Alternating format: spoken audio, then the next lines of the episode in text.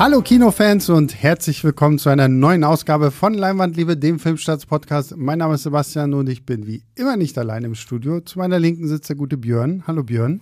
Ja, hallo. Auf, auf Björn setze ich heute ganz besonders, ähm, bei diesem großen Thema, das wir heute haben.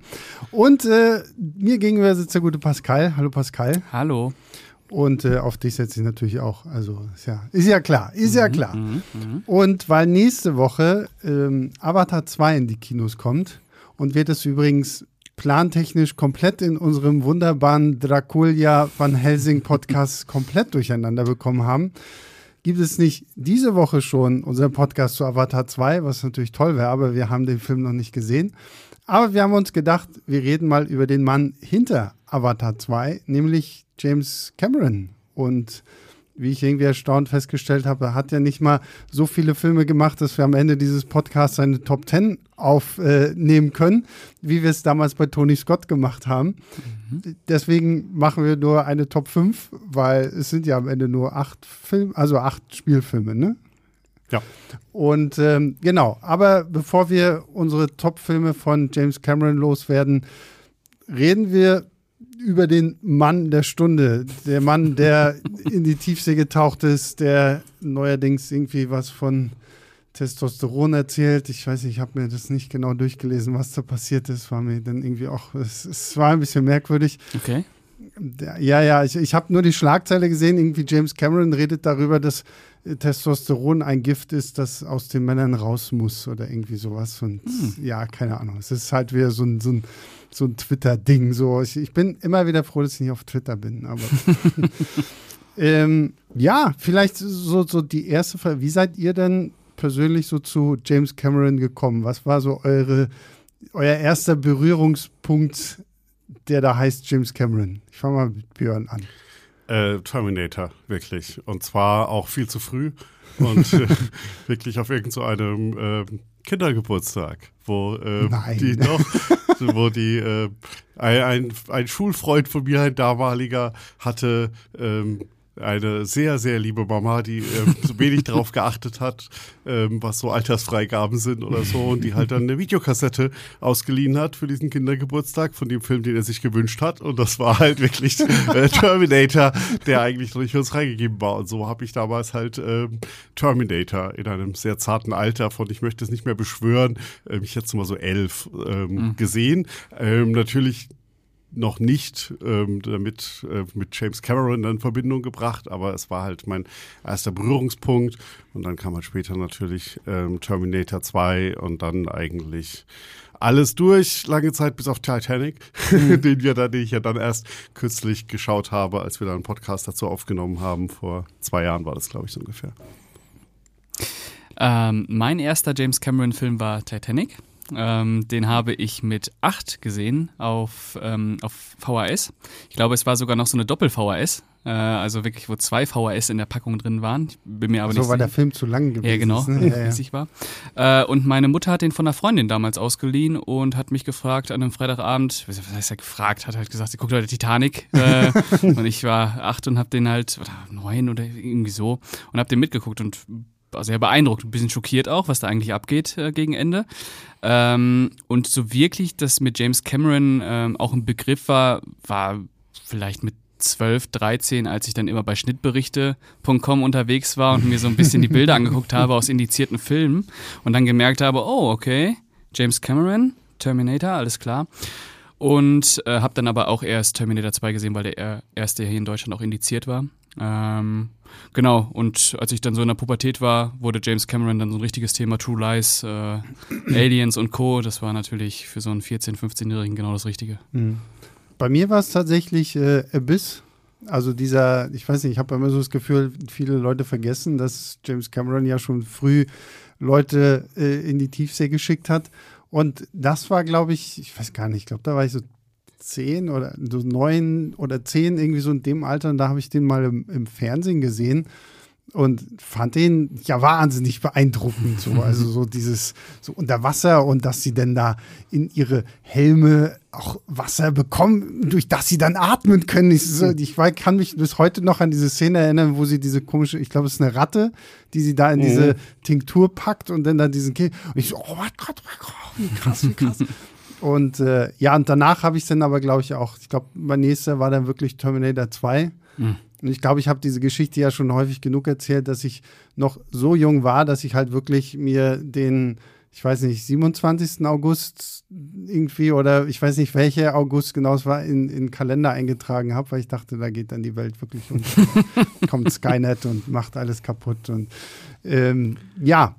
Und deswegen, ich weiß nicht, wollen wir jetzt einfach mal so, so Schritt für Schritt so ein bisschen die Filme durchgehen und lustige Anekdoten über diese Filme erzählen, bevor wir dann irgendwie mhm. anfangen, also der, der erste Film, ich weiß nicht, der hat wahrscheinlich nur Björn gesehen hier, weil Björn der Einzige ist, der sich richtig ordentlich vorbereitet hat. 1981 Piranha 2, Fliegende Killer. Geiler Titel. Da, damit äh, hat es angefangen. Das war, ist ja, glaube ich, noch die große Roger Corman-Phase auch gewesen, oder? Ja, also er hat, Theorie, also er hat einen Film auch davor gemacht. Ähm, Xenogenesis heißt der, aber das ist nur ein Kurzfilm am Ende geworden. Ähm, also vielleicht kann man da noch mal einen Schritt zurückgehen, wenn es jetzt nicht zu lang wird, ein bisschen ausholen. Ähm, also James Cameron wollte halt in seiner Jugend schon Filme und Tauchen waren seine Hobbys.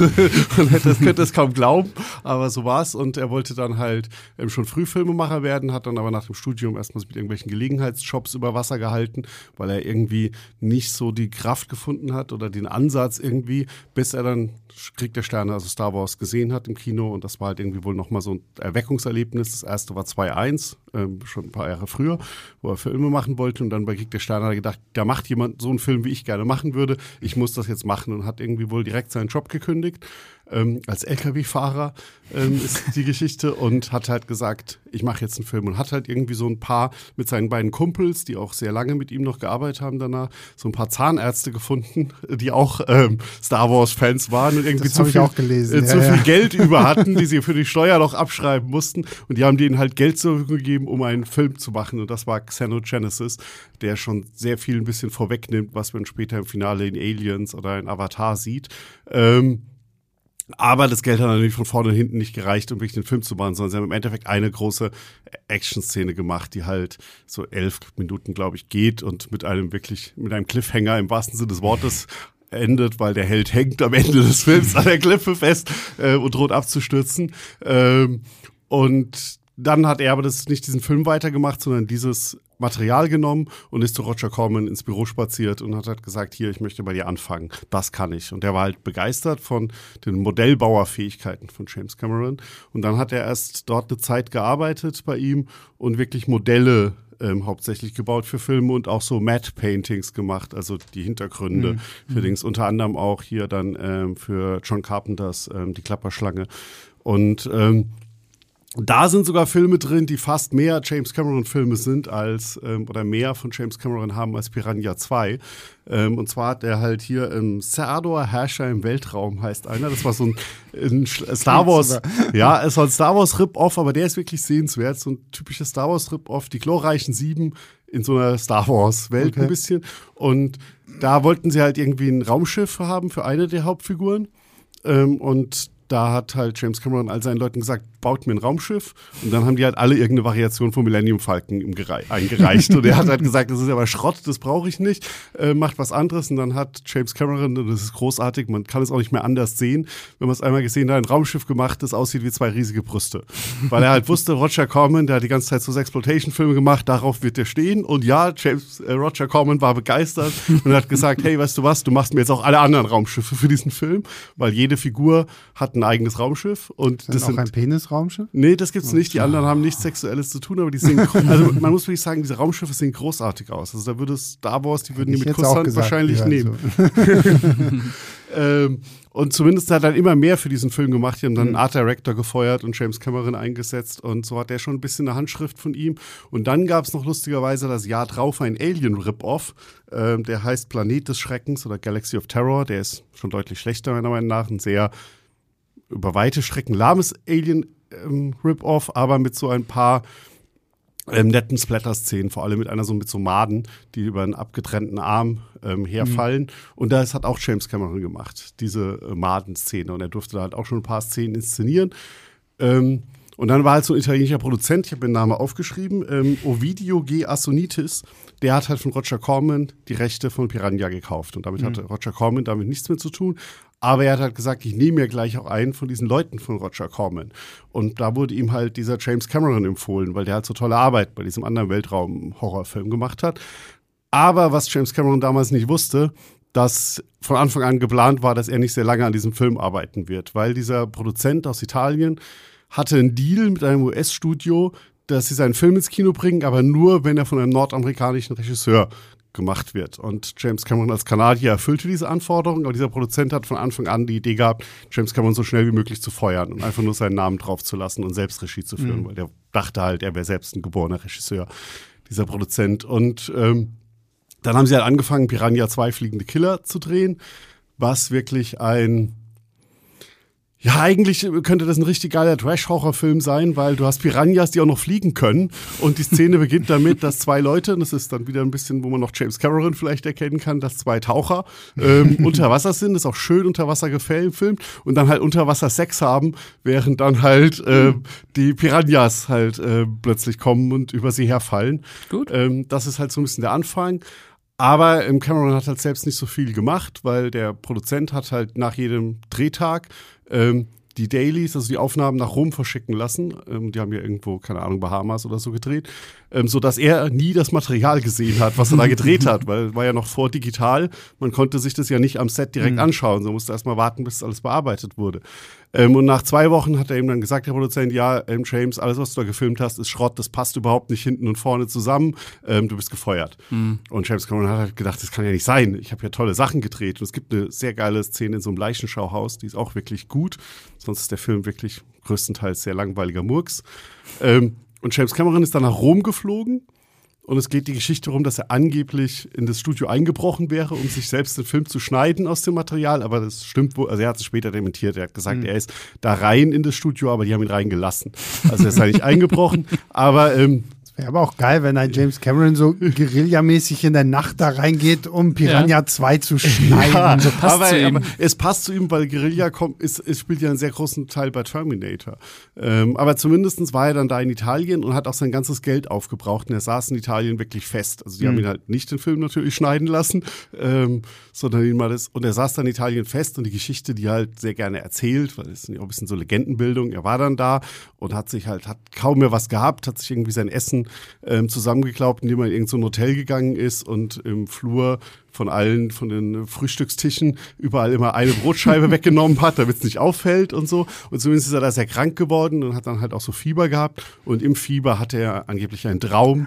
Und dieser Traum war halt das Terminator-Skelett in der mhm. Zukunft, also quasi die Eröffnungsszene von Terminator. Und, und, an dieser Story hält er ja auch nach wie vor fest. Mhm. Es gibt ja jetzt dieses, ich glaube, es war GQ mhm. äh, auf mhm. YouTube, so dieses so ein sehr langes ähm, James Cameron redet über seine ikonischen Filme und äh, kann ich nur empfehlen, ist wirklich äh, interessant, ist glaube ich so eine halbe Stunde lang oder so.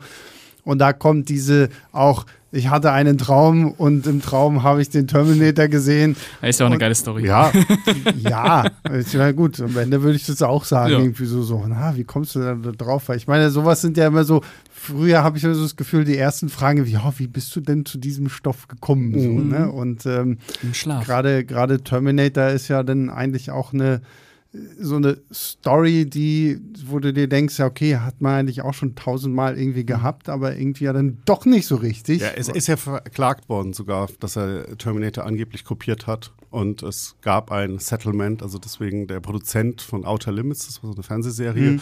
der ist auch irgendwie groß genannt, äh, Terminator, weil es war halt die Einigung, Cameron war da sein Leben lang drüber sauer, dass ihm diese, dass diese, weil er sagt, er hat es nicht geklaut, aber mhm. die Produzenten haben mal gesagt, wir können uns ja keinen aufwendigen Rechtsstreit leisten.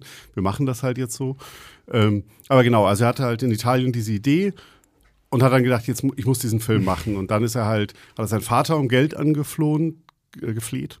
Ähm, und der hat, der hat eigentlich die Schnauze voll gehabt, dass der Sohn Filme machen will, aber hat dann halt gesagt, okay, ich bezahle dir das Rückflugticket nach Amerika. ähm, und dann musste es aber halt alleine schaffen. Und dann ist er halt nach Amerika und hat halt die Produzentin Gail Ann Hurd, die, die aber Roger Corman kennengelernt hat, die zusammen war, hat ihr seine Idee für Terminator so erzählt. Und sie hat dann gesagt, ja, okay, ich kaufe dir für die symbolische Summe von 1 Dollar die Rechte ab ähm, und wir machen das zusammen. Und ich kriege das mhm. halt irgendwie hin und ich habe Kontakte und finde Leute. Und dann gab es halt irgendwie so einen Produzent, der sich schon ein bisschen Namen gemacht hat, dass er gerne Entdecker von jungen Leuten würde, der ein bisschen Geld gegeben hatte. Und dann kam immer mehr dazu.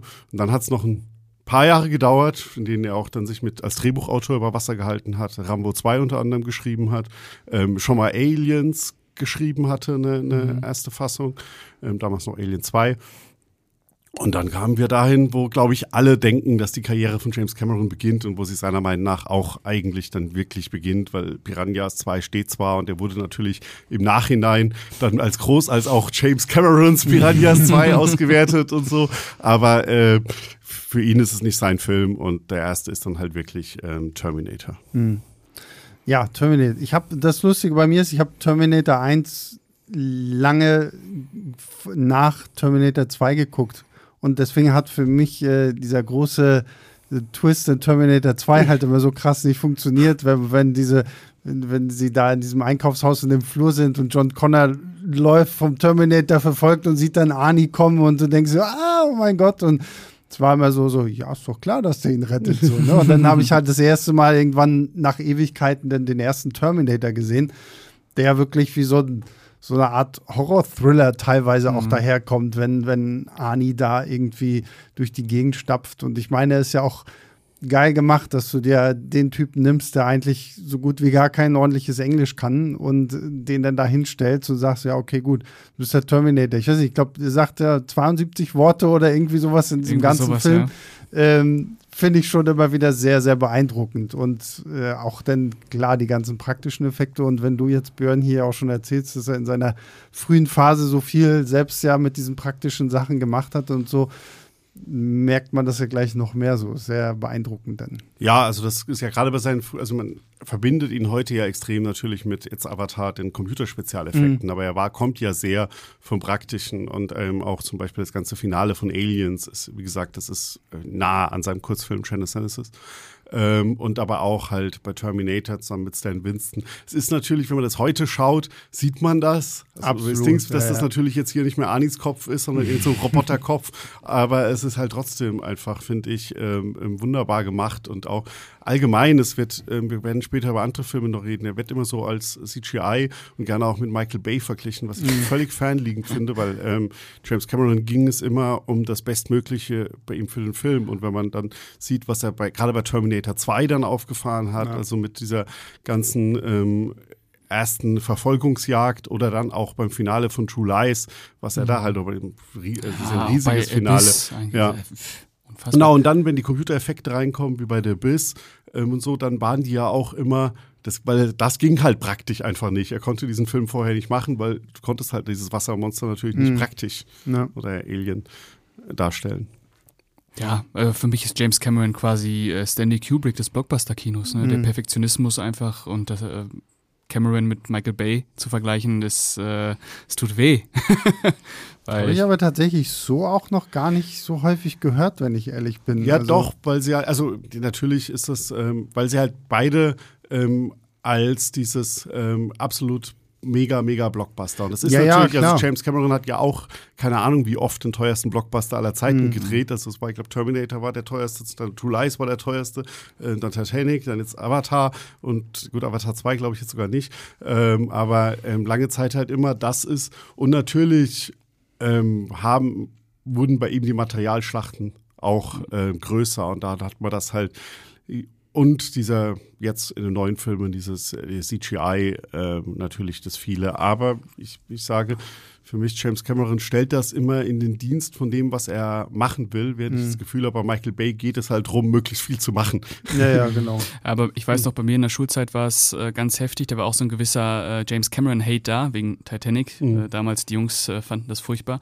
Und äh, Pearl Harbor ist ja quasi so ein äh, Titanic-Rip-Off irgendwie. Ja. und da wurden die beiden auch immer sehr, sehr stark verglichen, ohne dass sich da mal ein bisschen ja, mit auseinandergesetzt ja. wurde. Der Typ hat Terminator gemacht oder ja, Pearl Harbor ich und mochte, Titanic. Ich mochte als Kind Titanic auch nie, aber ich fand es schon damals einfach vom Technischen her, ich war einfach umgehauen. Also ich habe den damals ja. das erste Mal mit meiner Mama irgendwie im Kino geguckt und hatte, vor allen Dingen hatte vorher auch noch so, hatte so ein paar Sachen noch über die Titanic an sich äh, gelesen, so, weil es war ja natürlich auch irgendwie wahnsinnig spannend und tragisch, irgendwie, mhm. was da alles so passiert ist und so. Und das dann irgendwie so umgesetzt auf der Leinwand zu sehen, klar konnte ich als 13-Jähriger mit der großen Liebesgeschichte zwischen Jack und Rose irgendwie nichts anfangen. Und wenn du in so einer ganzen Reihe sitzt und neben dir alles, du sitzt da so als kleiner Junge so, so hm, boah, also wenn das untergeht, das ist schon ganz schön geil.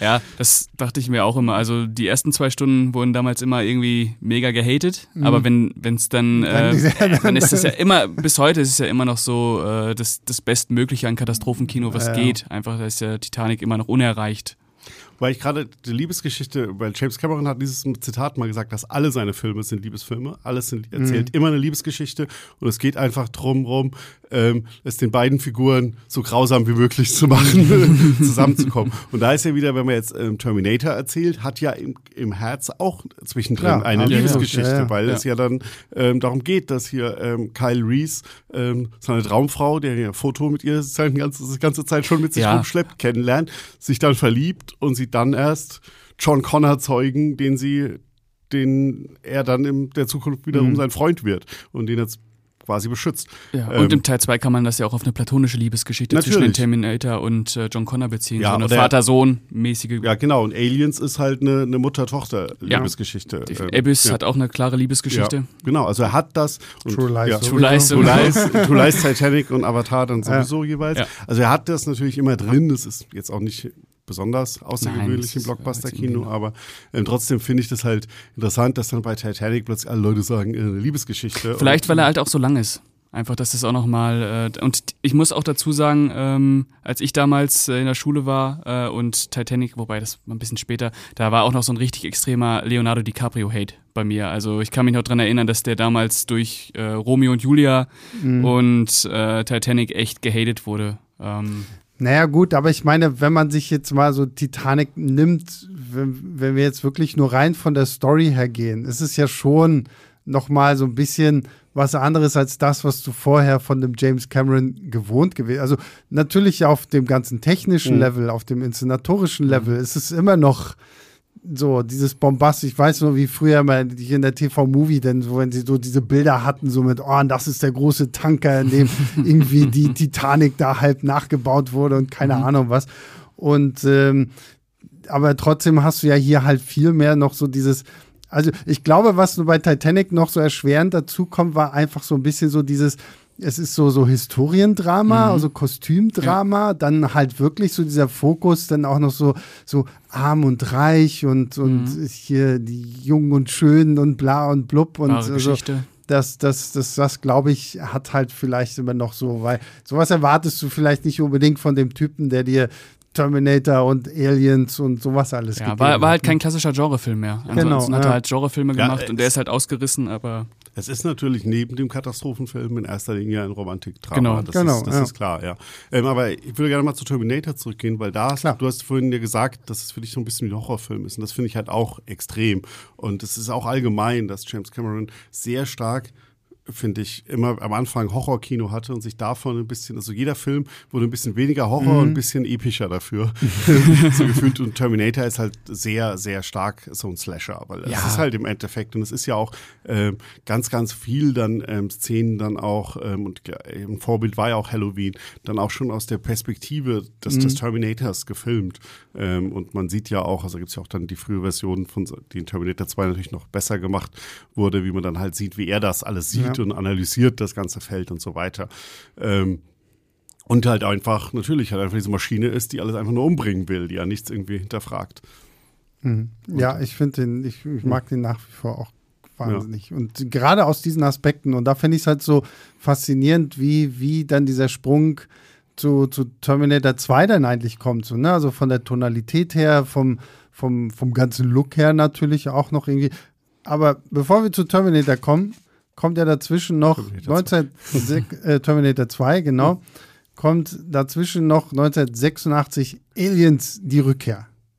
Die, James Cameron macht die Fortsetzung zu Ridley Scotts großem Erfolg Alien.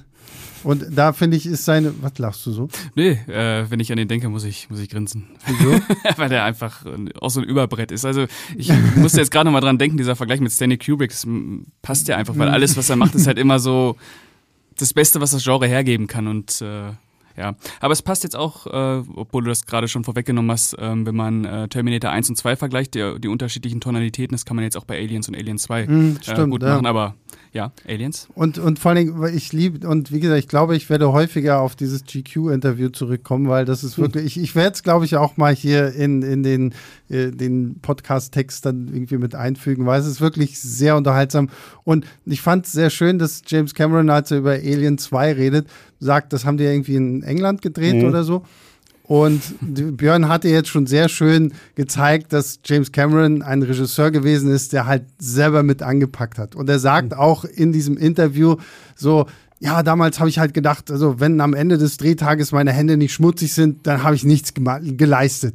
Und da in, in England, so mit Alien 2, hatte er ein größeres Team, größere Produktionsfirma und hatte halt viel mehr Leute, die für Licht, für Effekte und alles Mögliche verantwortlich gewesen sind. Und dann redet er halt in diesem Interview die ganze Zeit davon, dass die ihn offensichtlich alle nicht so wirklich gemocht haben, weil er den halt so viel so in ihr Handwerk gefummelt hat, einfach weil er es nicht anders kannte. Und das finde ich irgendwie sympathisch und gleichzeitig muss ich dann in dem Zusammenhang ja auch immer so ein bisschen daran denken, dass James Cameron ja auch so ein bisschen als ich sag so in Anführungszeichen, Diktator am Set so mhm. verschrien ist. Und ich glaube, Sigourney Weaver hat ihn ja dann auch irgendwie mal so ein bisschen in Schutz genommen, dass, dass, ja, dass er ja halt schon sehr an seine Story an sich denkt und äh, das finde ich schon spannend. Ich glaube, wenn wir gleich danach über The Abyss reden, da kann man diese Diskussion noch weitermachen, weil The Abyss wurde unter Crewmembern und Mitgliedern The Abuse genannt. und das hat wohl auch irgendwann einer am Set einfach alle Schilder ausgetauscht, mhm. ähm, weil James Cameron halt äh, brutal und dieses Diktator-Dings mhm. äh, hat genau. Und Sigourney Weavers Verteidigung war ja, dass er zwar extrem viel von allen verlangt, aber immer das meiste macht. Und da auch, mhm. ähm, auch wenn wir jetzt ein bisschen springen, bei Abyss, er hat halt ja wirklich unter Wasser gedreht. Das, die haben ja wirklich ähm, 40 Prozent des Films unter Wasser gedreht. Aber er war halt immer am längsten mit unten. Er war der Erste, der unten war und der Längste, der hoch ist. Ist auch bei diesem Film irgendwie beinahe gestorben und hat dann irgendwie ähm, seinen Assistenten rausgeschmissen, weil der ihn nicht rechtzeitig daran erinnert hat, dass er auftauchen muss, weil sein Sauerstoff leer ist.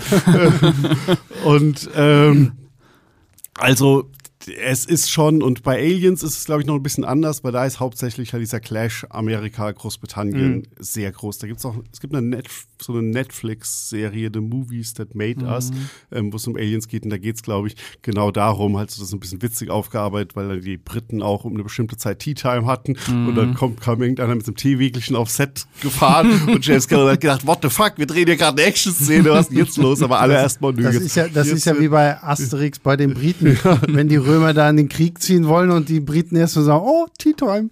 Ja, genau so ähm, ähm, wird es da in dieser natürlich ein bisschen komisch aufbereitet gemacht. Aber da ist er halt wirklich ein bisschen, weil er halt Terminator mhm. hat er quasi ganz viel selbst gemacht. Und da, wir hatten ja vorhin kurz auch mit Guerilla-Style, ähm, weil das Budget war irgendwann aus und aber er hatte noch Ideen und hat sich dann halt ähm, Linda Hamilton und Michael Bean und Arnold Schwarzenegger ge geschnappt und dann sind sie halt raus auf die Straße mhm. und haben halt in irgendeiner dunklen Nebenstraße noch ein paar Pickup-Shots und ein paar ähm, Anschluss, also ein paar Sachen gefilmt und haben das dann einfach wieder mit reingenommen und alle haben gesagt, äh, wo kommt das her? Die Crew war doch gar nicht draußen. ähm, ja, wir haben, ich habe einfach noch was gebraucht. Ja, da mhm. haben noch drei Sekunden gefehlt und da hat noch was gefehlt. ähm, und das geht halt an einem gerade so einem ganz streng hierarchisch geregelten Filmset nicht. Und da sind auch die, also die Amerikaner dann, die großen Hollywood-Studios auch bekannt dafür, die Briten aber so. Da gibt es dann halt jemand, der ist am Set dafür zuständig, die Stühle richtig hinzustellen. Und wenn dann halt ähm, die Stühle um den Esstisch nicht richtig rumstehen, dann kann der Regisseur nicht hingehen und den Stuhl einen Meter mhm. nach links verrücken, sondern dann kommt jemand von der Gewerkschaft und sagt, hey, hey, hey, das ist dem sein Job, du nimmst dir den Job weg. Der muss das machen. Und damit ist halt Cameron, glaube ich, in Großbritannien hauptsächlich tatsächlich nicht klargekommen. Da war noch mhm. weniger dieses, wobei er bestimmt sehr laut geworden ist und sehr viel rumgeschrien hat, so wie man sich vorstellt. Aber ich glaube, dieses ganz ähm, Schlimme war dann bei Abyss. Da sind wir mhm. dann auch wieder bei Kubrick, oder? Ich meine, Kubrick ja. wird ja, ja auch eine sehr, sehr strenge ähm, mhm. Set-Regie äh, da nachgesagt. Also von daher Ähm, Gibt es da nicht auch irgendwie die Story, dass äh, James Cameron irgendwelche Smartphones an die Wand genagelt hat? Ja, das hat, das ich meine, das hat Sigourney Weaver oder Kate Winslet mal erzählt. Nee, nee, nee, ich glaube, ja. Sam Worthington ah, hat Sam das erzählt, stimmt, dass ja. sie beim, beim Set von Avatar irgendwie. Ähm, ja, ich find's geil und auch in diesem, ich, ich find's super so. Also ich meine, mein Gott so, ne, weil, weil er hat halt das, er hat halt so seine Vision, ne, und um jeden Preis will er die irgendwie ähm, machen und geht da ja auch irgendwie clever vor, weil er erzählt ja zum Beispiel auch bei Alien 2, dass Sigourney Weaver ja irgendwie ursprünglich erst irgendwie gar nicht so richtig für den äh, Film angedacht war und ähm, er dann echt ziemlich tricky da irgendwie vorgegangen ist und bei dem Agenten von Arnie irgendwie was von dem Drehbuch erzählt hat und meinte, naja, ich habe ja da auch noch die Space Marines und ja, wenn Sigourney nicht kann, ja, dann sch schreibe ich die da aus dem Drehbuch und dann machen wir das halt über die Space Marines. Überhaupt kein Ding. Und weil er halt einfach genau wusste, ja, der gleiche Agent, der Ani hier irgendwie unter Vertrag hat, kennt auch Sigourney und erzählt ihr das denn und äh, so kommt es hinten rum irgendwie so, dass sie dann doch noch wieder mit dabei ist. So. ja, der, da passt, also ähm, Cameron ist da so ein bisschen natürlich ein Typ, da gibt es auch eine äh, amüsante Anekdote zu, zu Terminator, weil da war auch, als halt die ganzen Finanzierungen noch anliefen, eigentlich war Lance Henriksen der mhm. Terminator. Dann hat er einen der wenigen tollen Sachen von Piranhas 2, äh, da hat er den kennengelernt und den hat er auch schon mit rumgenommen im Terminator-Outfit zu irgendwelchen Meetings, wo sie den Film gepitcht haben mhm. und so. Und es war klar, der ist es, aber dann kam halt irgendwann ähm, Finanziers rein und die wollten halt einen anderen Namen haben. Die wollten erst O.J. Simpson, das hat dann mhm. ähm, abgelehnt. Und dann kam die halt irgendwann mit diesem Pitch Arnold Schwarzenegger. Der hatte ja gerade Conan und das Dings und ähm, James Cameron hat gesagt, nee, ähm, der, der, Terminator ist ein Infiltrator, der ist ähm, ähm, der kann sich unerkannt in der Masse bewegen. Du stellst Schwarzenegger wohin und alle drehen den Kopf und sehen halt und gucken sich den an. Das klappt nicht. Das ist nicht der Terminator, den ich mir vorgestellt habe. Und dann haben sie halt gesagt, ja, mach doch das Meeting mit ihm. Und dann hat er den Plan sich genommen, er wird in diesem Meeting einfach völlig unsympathisch auftreten und Arnold Schwarzenegger so verärgern, dass der dieses Meeting abbricht, mhm. rausgeht und seinem Agenten sagt, ich möchte diesen Film nicht machen. Mhm. Und er wieder zu Lance Henriksen zurück kann. Und dann hatten sie aber dieses Meeting und irgendwie hat James Cameron gemeint, sie sind ja bis heute Freunde. Mhm. Es hat sofort geklickt und Arnold Schwarzenegger hat ihm gesagt, hey, das erste, was Schwarzenegger gesagt hat, es ist eines der besten Drehbücher, das ich je gelesen habe, das wird ein Riesenhit. Da war James Cameron schon mal. Oh, oh, ja, okay, ja, okay. okay. ähm, und dann hat ihm wohl ähm, Schwarzenegger jede Action-Szene beschrieben, wie er die filmen würde und halt voll geile Ideen gehabt und halt immer beschrieben und der Terminator macht das und dann darf er da nicht gucken, während er feuert. Der schießt einfach und lädt dann blind nach und so weiter. Mhm. Und Cameron, wow, wow, wow, Notizen, Notizen. und dann irgendwie nach einer halben Stunde oder Stunde Meeting hat er gesagt, hey, du bist mein Terminator, danke. Mhm. Und dann hätte Schwarzenegger ihn geistert angeschaut, äh, warum? Ich spreche hier für Kyle Reese vor. ich, äh, hab, äh, ich will Kyle Reese spielen. Und dann hat äh, ich habe gesagt, äh, nee, das geht nicht, das, das passt überhaupt nicht. Und ähm, jetzt, dann, jetzt stellt euch mal bitte vor, ja. Schwarzenegger als Kyle Reese und O.J. Simpson als ja. Geiler Film, ja. Und dann kam halt raus, ähm, irgendwie, dass halt die Agenten von Schwarzenegger ihm das gepitcht haben als Kyle Reese, weil die nicht mhm. wollten, dass Schwarzenegger einen Bösewicht spielt und ja. dachten halt, wenn er das jetzt macht, scheiß Karriereplan, dann ähm, mhm. wird er ähm, in dann wird er immer in diese Richtung gehen, mhm. nur noch für die Bösewichtrollen besetzt mit seiner Optik und allem. Und dann hat aber Cameron gesagt, äh, das Drehbuch geändert äh, auf Schwarzenegger und hat halt gesagt, hier, ähm, über, schau es dir noch mal an, ich habe da Ideen eingebaut und ähm, noch ein paar eigene Sachen. Wir machen den Terminator anders, der ist jetzt nicht mehr der Infiltrator, sondern der ist halt einfach diese Maschine, die durch alles durchpflügt. Und mhm. ähm, wenn du das spielst, das wird halt so ikonisch, danach wird dich niemand unbedingt für andere Bösewichtrollen besetzen, weil das ist einfach das ja. Top-Ding, was du als Bösewicht machen kannst, sondern und dann war Schwarzenegger halt begeistert und der Rest ist dann wieder Filmgeschichte. Ja, super. Hm.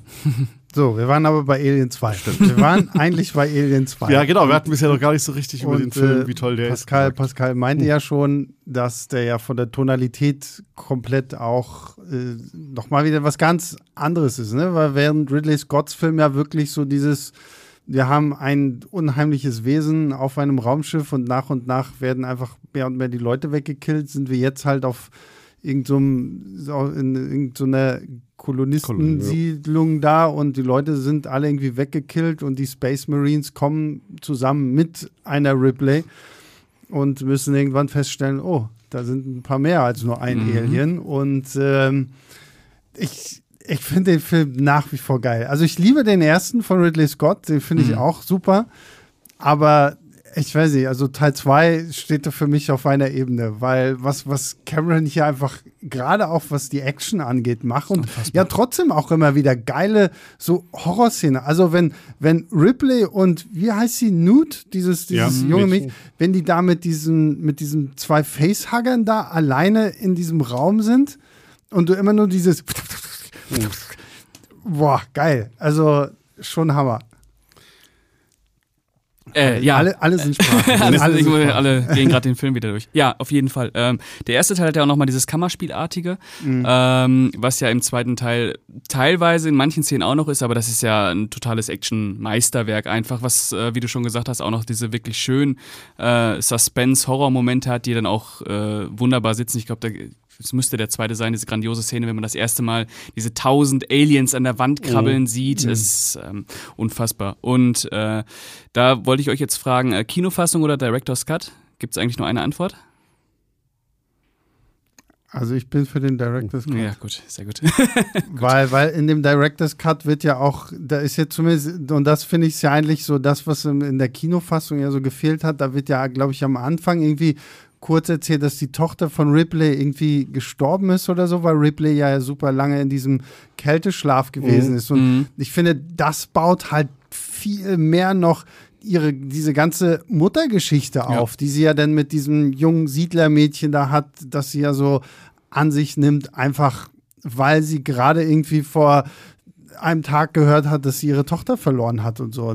Allein nur diese eine kleine ja, Szene, finde ich, macht mhm. das Stimmt, alles um so, viel, Impact, ja. um so viel stärker, dass ich da immer den Director's Cut tatsächlich vorziehe. Ja, also gerade diese emotionale Geschichte ist auch, was für mich Aliens ähm, so stark macht. Ähm, weil du hast dieses, also das hat, du hast da dadurch ja gleich irgendwie eine Dynamik, du fieberst, finde ich. Und das ist so ein bisschen, also ich finde Alien 1 natürlich auch ganz, ganz toll und mit der ganzen Klaustrophobie, die der schafft. Aber ich äh, fieber bei Teil 2 nochmal viel mehr mit um diese zwei und diese, ähm, das trägt mit der Action so, so eine Atemlosigkeit bei, mhm. weil du, die, mhm. du, du schnaufst halt kaum mehr durch.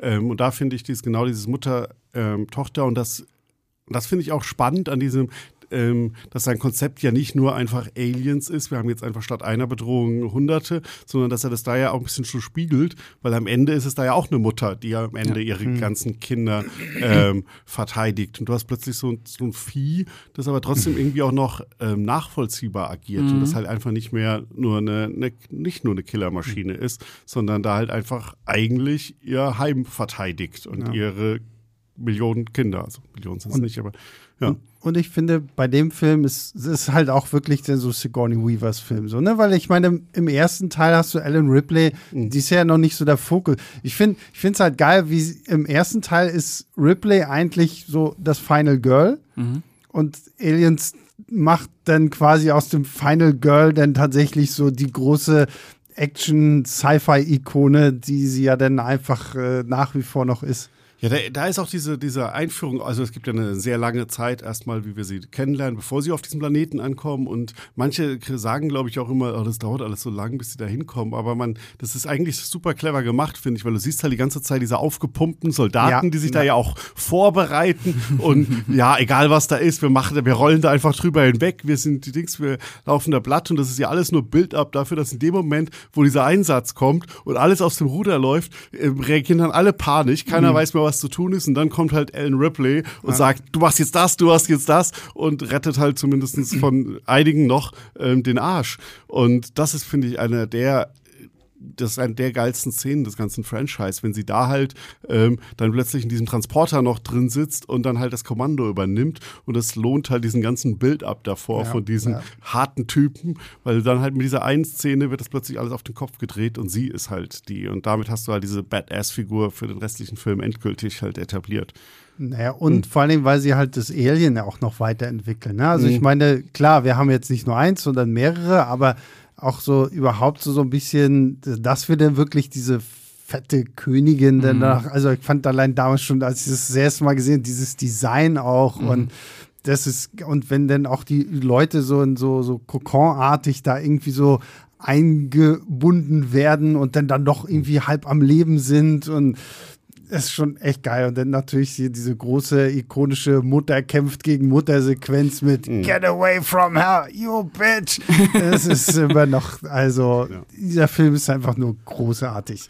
Ja. Und, und, was er gemacht hat, was ich Hammer finde, ich weiß nicht, wie weit spoilern wir hier, wir spoilern alles. Wir sind sowieso ja. schon so hart am Spoilern. Äh, also. nee, ich finde Bishop als Figur sensationell im Dings. Und, da, ähm, und das ist halt, wenn man Aliens das erste Mal schaut und dann ja auch noch ähm, vielleicht weiß, wie ähm, Terminatoren im bei Cameron in seinem Film davor mhm. verhandelt wurden. Und dann hast du diesen, ähm, und natürlich auch mit Alien 1 ähm, zum Vergleich. Und dann hast du halt diesen Androiden, wo du halt einfach denkst, oh, der ist ein bisschen creepy. Und mhm. äh, wann kommt endlich der Moment, wo er die Maske sich vom Gesicht reißt und sagt, ja, ich habe euch alle hierher gelockt und ihr sterbt jetzt alle. Aber ist ja gar nicht so. Und ähm, dann halt diese Szene, wenn er in den Lüftungsschacht ähm, geht und so, ja, irgendeiner muss es ja tun, dann mache ich das jetzt das ist halt auch ein, ein super Moment, weil du halt dies, mit dieser Figur ähm, plötzlich auf eine völlig neue Art mitfieberst, die du irgendwie die ganze Zeit so ein bisschen suspekt war. Mhm. Und allgemein, also die Rolle ist ja auch für das ähm, weitere Franchise ähm, sehr, sehr wichtig geworden. Und allein dafür, dass Ridley Scott die, äh, nicht Ridley Scott, sorry, James Cameron die erfunden hat für mhm. Aliens, um seinem Kumpel Lance einen tollen Job zu geben. wenn der Lance schon nicht der Terminator ja, sein durfte, eben. dann durfte Bishop sowas. ähm, ich, weil ich, ich gucke mal so ein bisschen auf unsere Zeit und wir ja. haben noch ein bisschen was vor uns, deswegen springen wir jetzt mal von Aliens ins Jahr 1889. 1989. 1989, das Habe ich 1889? Ja, ja 1899. Ich, ich, äh, Zeit, Zeitreisen, Terminator, ne? Also das, das, das, das, das ist Terminator 7, später im Jahr 1889. ähm, zu Abyss. Hm. Abgrund des Todes. Ähm, ein sehr toller, bei dem ich auch sage, das ist auch so, Abyss ist auch für mich so ein Film Director's Cut. Also ich habe, ich habe, also Kinofassung. Wirklich? Werde ich auch gleich erklären, warum. Ja. Aber, okay, ja. okay, bin ich gespannt. Ähm, also wir haben, wir haben ja so ein Tiefsee, Tiefsee-Team irgendwie, ich weiß gar nicht mehr was, die verlegen da Kabel und keine Ahnung was, in so einer riesengroßen Unterwasserstation, was ich schon damals auch mega cool fand, die halt irgendwann Kontakt zu merkwürdigen Wesen haben und äh, dann ganz tolle Sachen entdecken und am Ende gibt es Tsunami-Wellen und hast du nicht gesehen. Fand ich immer sehr, sehr großartig. Und das ist so ein Film, da habe ich, wie gesagt, ich glaube, glaube ich, irgendwann im Fernsehen habe ich zuallererst die Kinofassung gesehen. Die, da läuft, glaube ich, auch nur die Kinofassung im Fernsehen. Ja, und ich habe einmal dann aber irgendwann noch mal ne, ne, die, die, die Director's Cut-Fassung gesehen. Ich weiß nicht. Auf DVD. Wie.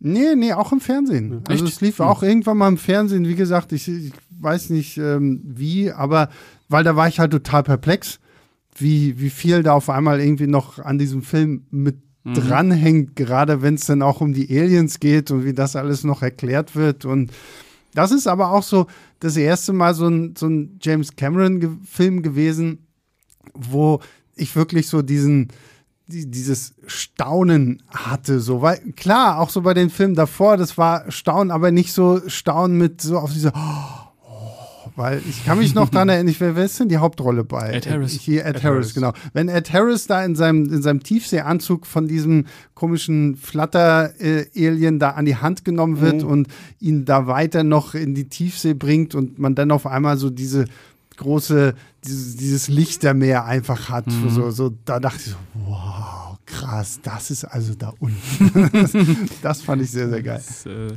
James Cameron Steven Spielberg-Film. Ja, ja, ähm, stimmt, so ein bisschen, ne? Ja, äh, fristet leider so ein bisschen Schattendasein, mhm. ähm, wird oftmals vergessen, aber ich finde auch, äh, dass der ähm, sehr berührend auch ist, wirklich äh, sehr schön und äh, halt auch einfach als Spektakelfilm. Er ist ja jetzt nicht das Spektakel, was man von Aliens bekommen hat, äh, ist ja jetzt auch kein Actionbrett in dem Sinne, äh, aber äh, allein was da technisch äh, auf die Beine gestellt wurde und wie der inszeniert ist und wie diese Unterwasserbilder einfach auch mhm. genutzt mhm. werden, es ist heute noch bahnbrechend, finde ich. Ähm, ist ein vielleicht ein Geheimtipp für in, im Schaffen von James Cameron, ja, muss man echt sagen. schon irgendwie so ein ja, bisschen, ne? Es ist zumindest der einzige Film von ihm, der nicht zum Erfolg an den Kinokassen mhm. wurde, sondern gefloppt ist. Ähm, also ja, der ist bahnbrechend und ähm, die Unterwasserszenen sind super. Ich finde den Film auch ab dem Moment, wo sie stirbt, unter Wasser. Mhm. Ähm, also ich denke mal, ihr wisst, welche Szene mhm. ab dem Moment und dann tauchen sie wieder hoch und dann taucht er halt alleine unter und dann kommt das ganze. Ab dem Moment finde ich diesen Film sensationell und das ist mit das Beste, was Cameron inszeniert hat. Ab mhm. da. Aber ähm, mein Problem ist, ist da mir gefällt hier der ganze Build-up nicht. Also der zieht sich meiner Meinung nach viel zu lange und das ist auch ein Nachteil dann des, der Special Edition, das ist ja kein richtiger Director's Cut, mhm, weil er ja, hatte ja schon mhm. beim ersten Final Cut, sondern er wollte ihn damals ja nicht anders machen. Ähm, das ähm, zieht sich meiner Meinung nach zu lang und du hast natürlich das von ihm auch ein bisschen bekanntes Szenario, dass du wieder erstmal diese ähm, typischen, also die, die, die Soldaten hast, die Spezialsoldaten, dann wird, kommt aber raus, dass halt ähm, klar, quasi fast wie bei Aliens, ähm, natürlich eigentlich die, die Tiefseetaucher, ähm, die die Situation viel besser im Griff haben und dann halt übernehmen. Ähm, und da finde ich dieses Ganze, was ich bei Aliens so toll im Aufbau finde, die ganzen Charakterscharmützel und wer hat, ist der coolere und wer mhm. ist besser, das funktioniert für mich bei ähm, Abyss nicht so. Ich finde es auch von den Dialogen viel blatter. Und so zieht sich der für mich halt unglaublich äh, lange Zeit, bis es dann halt endlich mal ähm, losgeht. Also es passiert natürlich vorher, es gibt ja schon genug Tauchgänge, die immer wieder mal einzelne Momente Spannung reinbringen, aber zwischendrin ist viel zu viel Leerlauf und erst ab diesem Moment, wo sie beide unten festhängen und klar ist, es kann nur einer äh, mit dem Sauerstoff hochtauchen und sie dann sagt, ja okay, äh, dann sterbe ich jetzt und dann bring mich mhm. hoch und wiederbelebe mich wieder. Äh, erst ab diesem Moment bin ich da wirklich so gebannt und kann halt nicht mehr aufhören und das ist bei der Kinofassung dauert es halt, äh, dauert das halt zumindest nicht so lange, bis ich da komme.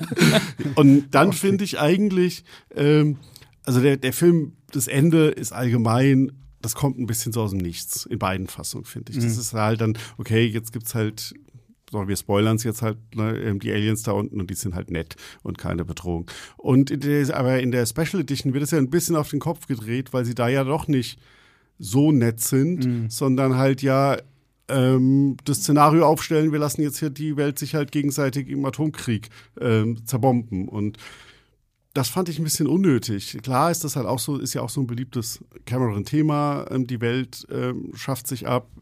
Terminator haben wir das. Wir mhm. haben solch einen Avatar, wo wir wissen, dass die Erde ähm, ähm, kaputt ist.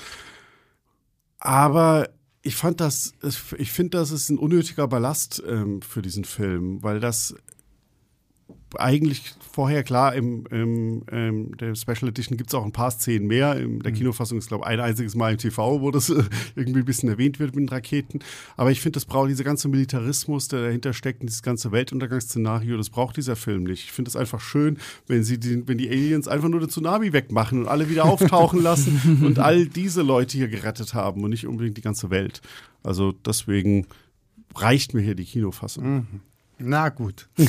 so, aber ihr könnt ja sagen, was, warum ist bei euch denn der, die Special Edition noch besser? Ähm, ich weiß nicht, ich ja. fand es damals einfach hm. irgendwie wie spannender, dass diese Story halt genau um, um diese Faktoren irgendwie so au ausgebaut wird. Es hatte für mich so ein bisschen was hier, diese, wie diese Szene aus ähm, jetzt nicht lachen, das fünfte Element, wenn Lilu das erste Mal da am Rechner hockt und mitkriegt, was mhm. die Menschheit alles so gemacht hat. Und du hast ja dann auch in der, der, der äh, Abyss, so dieses, wenn sie ihm dann halt auch da unter Wasser nochmal irgendwie zeigen, oh. so wie schrecklich und schlimm diese Menschheit alles ist und wenn sie dann halt auch diese Tsunami-Welle losjagen und so. Ich fand, das hat schon irgendwie auch gepasst, weil klar, du hast dieses Element, oh krass, es sind ja überhaupt gar keine bösen Aliens, sondern es sind gute Aliens die aber so ein bisschen so das Vertrauen jetzt dann doch irgendwie verloren haben. Und ich, das hat mir persönlich so in, diesem, in dieser längeren Fassung irgendwie immer ein bisschen mehr zugesagt, tatsächlich. Und ja. ich weiß nicht, ich stehe einfach auch so auf die, wenn, wenn sowas ein bisschen ausgeschlacht. Damals fand ich sowas aber auch besonders geil, weil ich einfach auch so ein großer Katastrophenfilm-Fan gewesen bin. Alien-Fan. Ja, das sowieso. ja, äh, kann ich nur zustimmen. Ähm, wäre natürlich jetzt auch nochmal interessant, nochmal die äh, Kinofassung zu gucken. Die habe ich mhm. nämlich äh, definitiv ewig nicht gesehen. Äh, aber kann ich mich insgesamt äh, ähm, anschließen. Ich fand auch, dass ich äh, mich da sehr schnell auch drin verloren habe. Ich fand auch nicht, dass da irgendwie äh, große Anlaufschwierigkeiten bei mir waren. Ähm, aber könnte man auch nochmal vergleichen. Mhm. Vielleicht interessant, beide Fassungen. Ja. Irgendwann machen wir nochmal den Abyss-Podcast ja. hier. Dann gehen wir mal jetzt weiter ins Jahr 91. Und jetzt kommen wir, ich meine, wir haben über den Film schon so viel gesprochen, aber wir reden jetzt trotzdem doch mal über einen der besten Action-Science-Fiction-Filme überhaupt, Terminator 2. Mit dem großartigen Robert Patrick als T1000. Ich finde, ich, also sorry, da, also die Tatsache, dass man einfach sagt, okay, ja, wir schicken halt nochmal den Terminator, der ist jetzt halt einfach nur krasser und dann kommt der alte Terminator und muss gegen den neuen Terminator.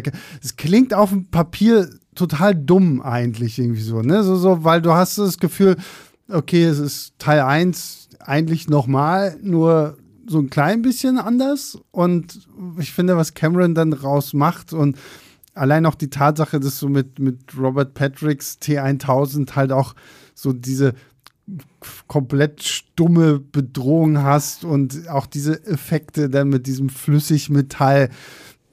Hammer. Also ich finde allein auch schon diese Öffnungssequenz dann halt, wenn, wenn da die Atombombe hochgeht. Also, Finde ich super. Wie gesagt, dieser Film hat halt, ich habe es vorhin schon gesagt, so einen Eindruck hinterlassen, dass der junge Sebastian sich den, ich glaube, ich meine, es war der 27. oder 28. Mhm. August, groß im Kalender eingekreidet. ja, äh, für mich auch ein äh, perfekter Blockbuster. Ich weiß noch, wie ich mir den damals ich weiß noch, wie ich ihn damals äh, auf äh, DVD geholt habe.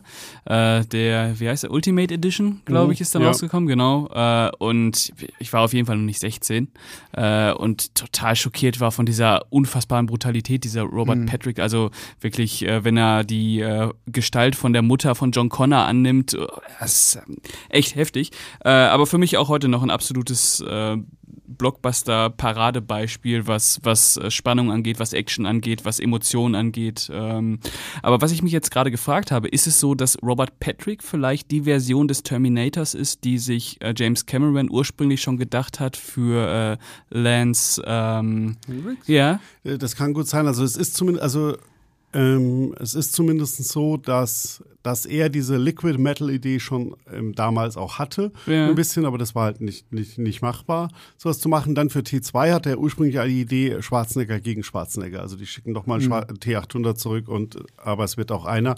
Hat dann aber gemerkt, das ist äh, verwirrend für das Publikum und ähm, das, das, das klappt nicht gut. Und dann kam er halt auf die Idee mit diesem seine Liquid Metal Sache wieder rauszumachen. Aber genau, es ist halt so ein bisschen natürlich der, das ist jetzt die Infiltrator-Version, genau. die halt wirklich so ein bisschen untergeht und die er dann aber interessanterweise, was ich sehr ähm, finde, was eine der Sachen ist, dass er die als Cop macht. Ähm, das, also er ist ja quasi 90 Prozent seiner Zeit als Polizist unterwegs, was ja ähm, auch schon zeigt, dass während der erste so ein bisschen wirklich der B-Movie-Slasher war, ist der andere ein Action-Spektakel, aber auch immer mit so ein bisschen Köpfchen und moralischen Sachen. Also er hat einmal dieses ähm, dass der ein Cop ist, was schon auch ein bisschen was zum Thema Polizeigewalt und mhm. ähm, ähm, ja, Autoritäten Misstrauen ähm, aussagt. Und das Gleiche hat man ja dieses moralische Dilemma, das ja das Finale des Films dann auch einnimmt, wenn dann halt ähm, Sarah Connor ähm, den Mann, der irgendwann Skynet erfinden wird, ähm, mhm. umbringen will, was dann ja, obwohl der ja per se erstmal ein unschuldiger, nicht nur per se, sondern er ist ein unschuldiger Entwickler, der dafür nichts kann, der nie eine Todesmaschine schaffen will, was ja ein auch wieder eine sehr interessante Frage ist, die da in, diesen, in diesem Film versteckt ist. Was mhm. man, ähm, wie würde man da handeln, wenn man weiß, dieser Mann wird für den Weltuntergang ähm, verantwortlich sein. Ja, Darf man tötest, ihn dann töten? Tötest du Baby Hitler oder nicht? Ne? Ja, wobei Baby Hitler ist halt nochmal eine andere, weil Baby Hitler halt ja wirklich Hitler wird, der böse naja. ist. Und Miles Dyson wird, sondern der will ja Gutes tun. Mhm. Er sagt ja hier, ähm, was wird ähm, passieren, wenn ähm, äh, Piloten keine Fehler mehr machen können. Und so mhm. ist ja sein Ansatz. Ähm, das ist halt, das finde ich halt sehr komplex und macht er jetzt nicht so ausführlich, weil er es halt selbst schnell relativ dreht, weil dann ja Miles Dyson gleich selbst sagt, okay, ich muss da dran helfen und dann zum Unterstützer wird. Aber ähm, trotzdem finde ich das toll. Aber was halt natürlich das Beste ist, sind halt die Action-Szenen. Allein halt, wenn sie diesen ähm, Hochwasserkanal da am Anfang, Ach, wenn er da mit dem, mit dem äh, Motorrad ähm, springt Arnie runter und dann kommt halt Robert Patrick mit dem riesen LKW hinterher und das haben sie auch alles gedreht und man sieht das, und das sieht halt auch verdammt heute noch verdammt gut ja, aus. Also mega. außer dass du halt mal eine 1-Szene erkennst, dass das der Stuntman von Arnie ist, der gerade auf dem Motorrad sitzt mm. und nicht Arnie mm. selbst. Aber es sieht halt einfach Hammer aus und es hat halt auch eine Wucht, die kein Michael Bay ähm, Transformers äh, für mich hat. ja, definitiv. Howard the Duck, sage ich da nur, ne? Okay. Howard the Duck. Howard the Duck ist ja dafür verantwortlich, da, weil in Howard the Duck wurde das erste Mal äh, wurden das erste Mal diese, diese Drähte, diese, die in Actionsequenzen mhm. irgendwie benutzt wurden, äh, digital entfernt. Mhm. weil vorher hat man das halt versucht, irgendwie diese Drähte so irgendwie so, so durchs mhm. Set irgendwie zu vertuschen oder sowas. Und in How the Duck haben die das das erste Mal halt wirklich digital gemacht, weswegen sich das dann halt weiter und weiter entwickelt mhm. hat. Dann natürlich das große Beispiel Matrix wohl oder halt später ja dann auch sowas wie Tiger and Dragon. Mhm. Aber eben auch die Terminator 2 Sequenz, gerade die, diese Motorradverfolgung, wenn er da so runterspringt mhm. und so haben wir auch so ein bisschen George Lucas und seiner komischen Space-Ente zu verdanken.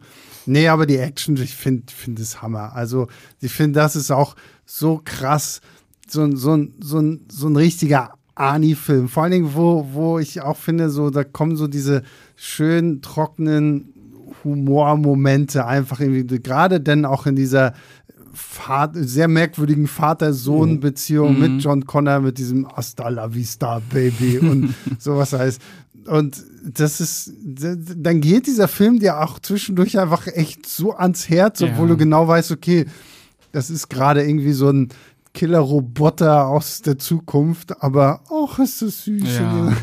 ja, und wer hätte, man muss sich ja nur vorstellen, auf dem Papier, als er das damals vielleicht gepitcht hat oder so, keine Ahnung, hier die Killermaschinen des ersten Teils und hier mhm. sollst du am Ende ja. drum weinen, ja. dass der jetzt ähm, getötet werden muss, dass ja. sie sich selbst terminieren kann, was er halt nicht kann und dass das halt dann ähm, Sarah und John ihn ähm, vernichten müssen, weil damit kein ähm, nichts von ihm zurückbleibt. Ja. Also das ist ja schon, und dann schafft er das halt auch. Und dann ist das ja halt, da geht das sowas von ans Herz, dass hier diese Maschine jetzt ähm, abgestellt wird, sag ich mal, oder vernichtet mhm. wird.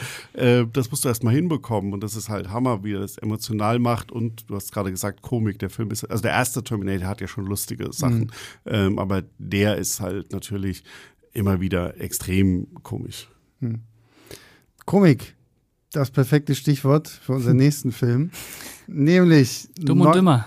Dumm und Dümmer, genau. Nein, wir reden über. Ähm, obwohl Ani als Comedian, ich finde ihn auch. Ja, super. Also, ich, ich weiß, Twins ist für mich immer noch eine der lustigsten. Ich liebe Twins. Ich glaube, am lustigsten fand ich ihn in Kindergartenkopf. Ja, Kindergartenkopf ist auch toll, aber Kindergartenkopf, äh, ich weiß nicht, also Twins, ich, vielleicht liegt es auch daran, dass ich halt Twins wirklich so häufig gesehen habe. Und ich fand allein schon immer die Idee lustig, dass Arnold Schwarzenegger und Danny DeVito ja, Zwillinge grandios, grandios. Ich finde am lustigsten als James Bond Persiflage in True Lies. Ja, und das bringt uns zu Was für ein Übergang. Film. ähm, genau, True Lies. Auch so ein, so ein James Cameron-Film, der sich auf den ersten Blick nicht anfühlt wie ein James Cameron-Film. Vor allen Dingen jedes Mal, wenn ich den gucke, oder beziehungsweise fällt mir immer mehr auf, da stecken ja gefühlt drei Filme in einem. Mhm. Also du hast halt zum Anfang irgendwie so diese Bond-Persiflage, dann so diese, diese kaputte Ehe zwischen Jamie Lee Curtis und ähm, Arnold Schwarzenegger. Er ist äh, ein Geheimagent, was seine Frau natürlich nicht wissen darf und deswegen erzählt er ihr da sonst was für Geschichten und kriegt dann aber irgendwann mit, dass sie halt unglücklich ist und da an irgendeinen so komischen, schwierigen Typen gerät und er benutzt dann halt einfach mal alles, was ihm zur Verfügung steht, um diesen Typen und seiner Frau da so ein bisschen so ein kleines Abenteuer zu geben mit dieser grandios merkwürdigen Striptease-Szene von mhm. Jamie Lee Curtis da im Hotel, wenn, wenn Ani da mit seinem, mit dieser Aufnahme da im Sessel hockt und dann kommen die tatsächlichen Terroristen und ach, auch ein herrlich schräger Film. Ja, ja, ist ja ein Remake. Also das ist, und äh, lustigerweise haben sie wirklich die Story eins zu eins übernommen. Französischer Film. Ähm, und James Cameron hat den nur für Arnie gemacht? Die James Cameron hat ihn hauptsächlich für Arnie ja. gemacht, aber er hat dann genug James Cameron ja, eingebracht. Ja. Also es gibt auch eine Unterwasserszene, sogar zwei. ähm, ähm, und das ist natürlich halt, und das ist dann halt, was auch das unterscheidet von dem französischen Vorbild, der hat halt nur die Story ähm, ähnlich, ist halt Action-Bombast, den mhm. halt natürlich ähm, James Cameron, und das ist halt, wo er auch wieder gedacht hat, was kann man momentan Maximales machen? Und dann haben wir hier einen Kampfjet, der vor dem Hochhaus ist. Ja, ähm, was hindert uns daran, eigentlich einen Kampfjet vor dem Hochhaus zu hängen? warum müssen wir ins Studio? Wir gehen in die Innenstadt und machen das da halt einfach. Ähm, und das ist ich finde grandios, ähm, auch wie die Action hier wieder inszeniert ist. Zum Beispiel, was gerne untergeht, ähm, die, der, der Kampf im Klo ähm, mhm. am, am, relativ am Anfang des Films, wenn, er, ähm, wenn zwei der Terroristen ähm, verfolgen aufs Klo und halt ausschalten wollen, war ähm, die beste Klokampfszene, bis sie vor ein paar Jahren von Mission Impossible ähm, zitiert und ähm, dann übertroffen wurde auch. Ja. also da ist er halt auch, da sieht man auch, wie prägend dieser Film ist. Der hat auch wirklich alle James Bond-Filme bis dato in Sachen mhm. Action übertroffen, als James Bond Persiflage ein bisschen.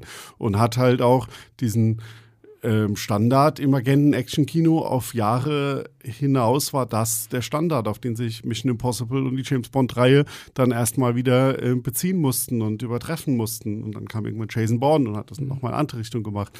Aber ähm, allein da sieht man halt wieder, warum das halt so ein, ein James Cameron-Film ist. Und es war dann ja auch der teuerste Film bis dato, der gemacht hat, was man jetzt auch bei keinen anderen Regisseuren mhm. eine, eine die Actionkomödie mit der Story zum teuersten Film geworden, weil er gedacht hätte, wir machen einfach alles und wir haben halt drei Finalen am Ende und dann geht es halt immer noch mal ab. Da lassen wir erst eine Brücke in die Luft gehen und lassen eine Atombombe explodieren, dann machen wir trotzdem noch mal ein weiteres Finale im Hochhaus mit einem Kampfchat und ja, äh, das ist der James Cameron-Film, den ich glaube ich mit am wenigsten gesehen. Also ich habe den natürlich früher äh, dennoch äh, ein paar Mal gesehen und fand den damals auch immer toll, weil Arnold Schwarzenegger und die Action äh, versucht sich ja im Film immer wieder zu überbieten. Wie ja. ich gerade auch schon gesagt hat, das Ende ist ja nur dafür da, um nochmal krassere Action einfach zu bieten. Äh, mir war der aber, ähm, als ich ihn dann vor einer Weile nochmal gesehen habe, A zu lang. Hm. Äh, und B finde ich, dass dieses, äh, sind das Araber, die Bösen? Ja, oh, ja die, die, sind natürlich, also, das also, ist schon hart. Ja, der, also der Film hat da damals zum Kinostart auch wirklich zwei große Shitstorms kassiert und ähm, in Zeiten vor Twitter und so gab es da Versuche, den zu verbieten. A, halt natürlich Rassismus, weil diese diese, ja, das, diese Bösewichte sind natürlich extremst ähm, ähm, schlecht ähm, gezeichnet und das war damals halt schon nicht politisch korrekt. Ähm, und natürlich gab es auch große Diskussionen um die Striptease-Szene, mhm. weil da halt auch viele ähm, ähm, James Cameron Misogynie vorgeworfen haben, dass ähm, das auch alles ganz schlimm fanden, wie Ani seine Frau da behandelt, wo ja. ich sagen würde, dass das ähm, würde ich dem Film nicht zum Vorwurf machen, weil es der Film thematisiert ja. und eigentlich auf den Kopf dreht und es, man mhm. soll das, finde ich persönlich, auch so finden, dass Adi da ganz, ganz schlimm ist und naja, einfach alle Grenzen überschreitet. Und da ist halt auch diese Striptease-Szene, ähm, James Cameron wollte die ursprünglich nicht filmen, sondern er wollte ursprünglich nur Ani filmen und dass man nur weiß, dass sie da ist. Ähm, aber Jamie Lee Curtis hat dann gesagt, nee, ähm, ich mach das und hat sich dann was überlegt und ich finde dieses Thema Hammer, mhm. weil sie halt auch wiederum Komik reinbringt Absolut. und halt einfach auch ähm, durch die Präsenz ähm, von Jamie Lee Curtis die Szene ihr ist dann und halt ja. Ani dann halt wirklich und das ist, muss man ja auch erstmal schaffen, das ist ja der riesige Arnold Schwarzenegger, aber in dieser Szene wird er halt ganz klein gefühlt und das ist halt einfach nur noch ihr Moment. Und deswegen finde ich das gerade ähm, das Gegenteil, die ist halt voll empowering, die Szene. Ja. Ähm, aber ja, die Bösewichte sind ein, ein, ein Problem des Films und natürlich auch die Länge, aber da man am Ende immer noch mal tolle Action bekommt, die sich überbietet und man hat ja schon früh diese, was ich gar nicht erwähnt habe, diese Verfolgungsjagd mit, mit Motorrad Pferd. und Pferd, ja, die ist super, großartig. Also diese, Gegen die Action das, kann man auch nichts sagen. Das zu ja, filmen und dann da geht das dann da wirklich durch die Hotellobby und wenn sie dann in den Aufzug reingehen, ist es diese, diese Szene ist, gehört heute noch, wenn die heute einen Film machen würde, würden auch alle immer noch sagen, wow, das ist Action Action-Kino auf dem absoluten Top-Niveau. Ja. Ja. Ich habe jetzt auch irgendwie letztens noch was gelesen, dass James Cameron wohl gesagt hat, dass er ich hau heute nur gegen das Mikro hier, ja. äh, schlimm, äh, dass er auch einen Entwurf zu True Lies 2 geschrieben hat, aber wegen 9-11 äh, hat er es dann fallen lassen und hat sich dann mhm. um einen kleinen anderen Film äh, gekümmert, der nächste Woche fortgesetzt wird. Mhm. Äh, ja, ja, das wollte ich noch ja. anbringen. Naja, also True Lies, ich, ich gebe dir auch recht, Pascal. Also ich habe ihn auch vor kurzem mal geguckt, ist, war mir dann auch wirklich zu lang. Ja. Ich hatte ihn halt zuletzt wirklich mit sehr jugendlichen Augen gesehen und da reicht halt Action, Action, noch mehr Action, ah, und äh, dann funktioniert das schon. Der geht ja auch 150 Minuten. Ja, ja, so, der, ne? ist, der ja, ist schon wirklich sehr, sehr, deswegen meine ich ja, da stecken gefühlt drei oder vier Filme in einem mhm. Film. Aber trotzdem, es ist halt äh, irgendwie cool, sowas zu gucken und ähm, Arnie und Jamie Lee Curtis rocken Super. das Ding auch einfach, finde ich. Ja. Und äh, deswegen ist das ein guter Film, den wir empfehlen können. Und wir gehen weiter zum vorletzten Film auf meiner Liste, nämlich zu Titanic. Ja. Und zu Titanic, das will ich gleich schon mal vorweg. Es gibt einen richtig, richtig langen, ausführlichen Titanic-Podcast, den wir, glaube ich, auch mit Björn und ich nur wir mein, beide. Nur wir beide. Achso, da waren wir nur wir zwei. Ähm, genau, da haben wir den äh, auch nochmal ausführlich äh, auseinander geredet. Mhm. Aber ja, ich habe ihn der, damals für unseren Podcast dann nochmal geguckt und ich finde ihn immer noch toll. Was für mich halt irgendwie am schwersten war, ist, weil damals habe ich den, musste ich ihn quasi irgendwie gucken, weil ich wollte halt unbedingt ins Kino. Ähm, meine Mama wollte auch irgendwie ins Kino, aber sie wollte halt unbedingt Titanic gucken. Mhm. Weil wegen Leo so. Und da warst du natürlich irgendwie so als 13-Jähriger oder wie alt ich da war, als dieser Film in die Kinos gekommen ist und so, nie, nie, nie, nie, ein Scheiße. Und ähm, mittlerweile bin ich ja äh, bekennender Rom-Com-Fan und äh, sage mir eigentlich so, okay, also es darf ruhig auch mal historisch schnulzig werden und keine Ahnung was.